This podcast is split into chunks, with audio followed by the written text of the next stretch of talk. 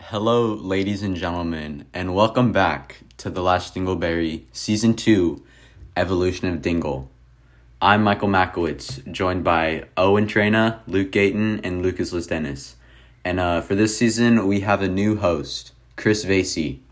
Welcome, Chris. How about uh, how about you tell us how your day's going today? Uh, I'm doing pretty good today. Nice. What's your uh, what's your favorite book? No, Oh, you don't read? what? You don't read? I just don't have a favorite book. Oh, sounds like someone doesn't do their uh, daily reading. Uh, Owen, welcome back. How's uh, how's your day been? My day's been going well. Nice, nice. What's your favorite song? Uh, uh, I don't know.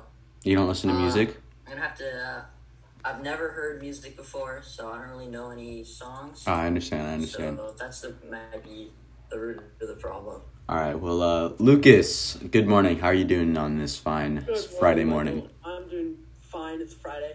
Doing Uh, great. what's your favorite movie? favorite movie. Um, it's gonna be. It's probably gonna have to be. Um, um, How to Train Your Dragon. Ah, so you actually uh, you uh, you embark in the viewing of film. Yes, I do. I wonder if uh, some of our other Dingleberries here do. Well, uh, Luke, good morning, Luke. How are you doing? Good morning. I'm doing great today. Uh, Fantastic. yeah, I- yeah. Um, what's your favorite play? Oh, it has to be um, probably like uh, um, probably like a raisin in the sun. Oh, I like uh, Yeah. I like the SpongeBob one.